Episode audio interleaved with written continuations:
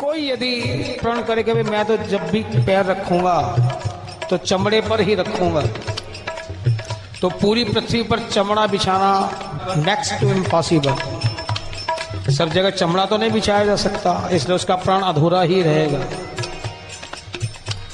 लेकिन कोई कह दे भाई ठीक है भाई चल जूते पहन ले चमड़े के, और जा भी पाँव रखेगा तो चमड़ा ही तो चमड़े के ऊपर ही तो होगा। अब बात कहाँ तक की है, लेकिन छोटा सा जूता उसके प्राण को पूरा कर देता है। बात आध्यात्म की है तो इनकी सूक्ष्मताओं को भी समझना पड़ेगा। पूजा का मतलब यहाँ कोई साफ भाषा में कहूँ तो मूर्ति पूजा से नहीं, जितनी देर हो जाए बहुत अच्छी बात। सबसे बड़ी पूजा ईश्वर की एक ही है, किसी के भी प्रति हमारे मन में द्वेष ना हो, ये सबसे बड़ी पूजा है। और ये हर क्षण हो सकती है, हर सांस में हो सकती है।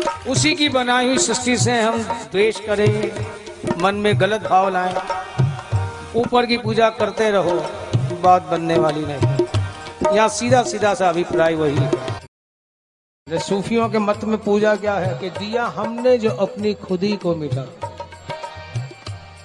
खुद यानी अहंकार, दुई अहमता और ममता, द्वैत वेदांत की भाषा में कहूँगा।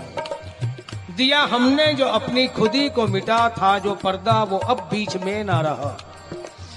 दिया हमने जो अपनी खुदी को मिटा, था जो पर्दा वो अब बीच में ना रहा। ना रहा अब वो पर्दा में पर्दे नशीन, कोई दूसरा उसके सिवा ना रहा। ना रहा अब वो पर्दा में पर्दे नशीन, कोई दूसरा उसके सिवा ना रहा। ये है उसकी पूजा, परमानेंट, प्रतिपल, हर पल।